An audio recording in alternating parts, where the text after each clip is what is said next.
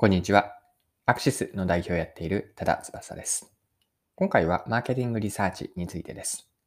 マーケティングリサーチャーのスキルアップとそのスキルアップを評価するポイント3つご紹介できればと思っています。で具体例として今回はマーケティングリサーチについてなんですが、他の業種とか仕事にも当てはまる汎用的な3つの評価方法です。なので、ぜひ少しでも参考になればと思っています。それでは最後までぜひお付き合いください。よろしくお願いします。はい。最初に今回の配信の背景について簡単に紹介します。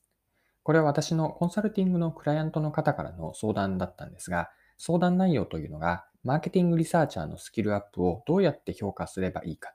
こんなことを伺いました。でその時に答えたのが、これから紹介をしていく3つの評価項目なんです。で、これがマーケティングリサーチャーのスキルとか能力を評価することだと思っているんですが、次の3つで、1つ目が対応できるマーケティングリサーチのプロセスはどこになっていくか。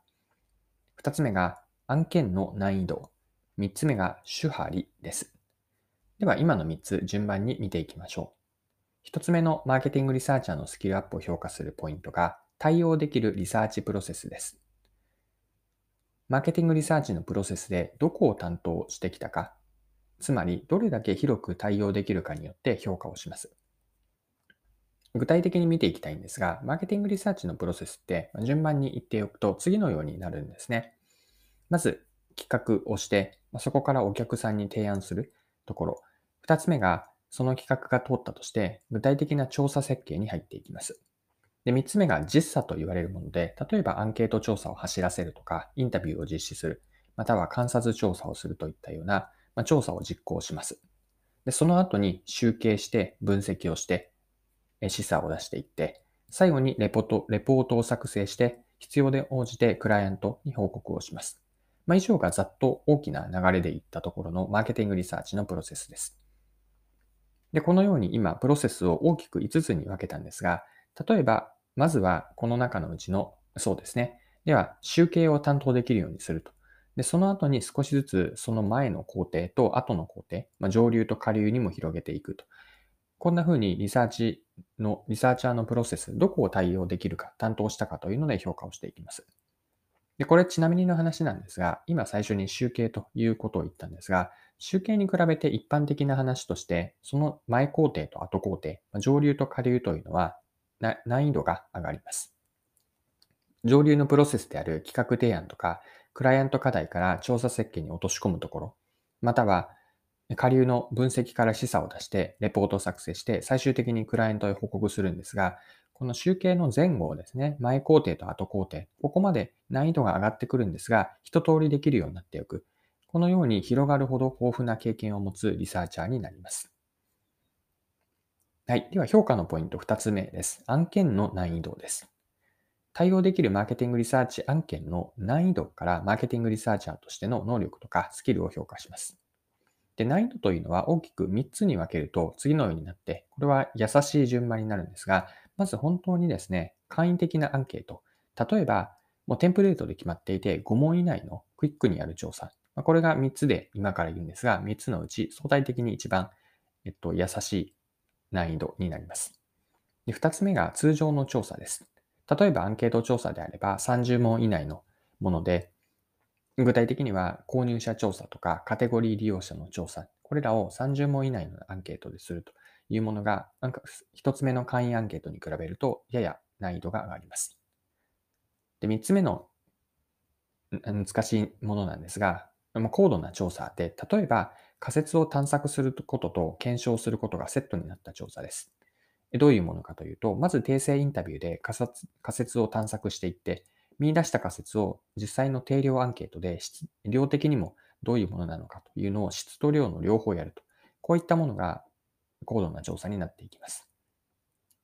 で、マーケティングリサーチャーのスキル、能力として、最初は簡易的な案件で経験を積んでいくんですが、徐々に高度な調査にも対応できるようにしていって、どこまで対応しているのかという観点から、マーケティングリサーチ、マーケティングリサーチャーの人を評価します。はい。ここまで3つの評価項目のうち2つを見てきました。1つ目が広さで、どこまでのプロセス、対応できるリサーチプロセスです。2つ目が案件の難易度でした。で、3つ目の評価項目なんですが、主張というふうに言っています。で、これはですね、周りのサポートがなくても、どれだけ一人で自分自身で対応できるかと。これを主張りということに当てはめました。でちなみに主張りなんですが、皆さんお聞きになったことはあるでしょうか？主張りというのは漢字で3文字書くんですが、主張りの主は守ると書いて、歯が破るですね。理は離れていくという字を書きます。で、それぞれ主張り、何を意味するかというと、主というのが守るとあるんですが、これは師匠とか先生のことを徹底的に真似をする段階です。二つ目の歯というのは、破ると書くんですが、少しずつその真似をした中に自分なりのやり方を入れていくと。で、理、三つ目の段階ですが、離れていくというイメージからもあるように、完全に自分のやり方を確立をしていく。この3段階で見ていくといいんですが、これを仕事でのスキルアップに当てはめる。今回で言うと、マーケティングリサーチャーになるんですが、まあ、リサーチャーの手張というのは次のようになります。主、まず守るですが、これは上司とか、あるいはメンターの指示、サポートえっ、と、上司とかメンターの指示、サポートがあれば、リサーチ業務を進められる。これは上司やメンターの真似をしている段階で、まだまだ一人前とは言えないような状態。これが主です。といって二つ目の派なんですが、全くすべて完璧ではないまでも一通り一人で業務が対応できるようになった状態。で、理というのは上司やメンターのサポートは必要はなくなって、まあ、主体的に自分でガンガンリサーチをこうリードできる、主導できること。まあ、この段階のどの部分にあるのかといった観点から、マーケティングリサーチャーとしての能力、スキルアップを評価しておくといいでしょう。はい。そろそろクロージングです。今回はマーケティングリサーチについてで、スキルアップと、そしてそのスキルアップをどうやって客観的に評価すればといい、評価すればいいかという話でした。で、ご紹介した3つというのは、今回はマーケティングリサーチに当てはめたんですが、マーケティングリサーチ以外にも汎用に使えると思っています。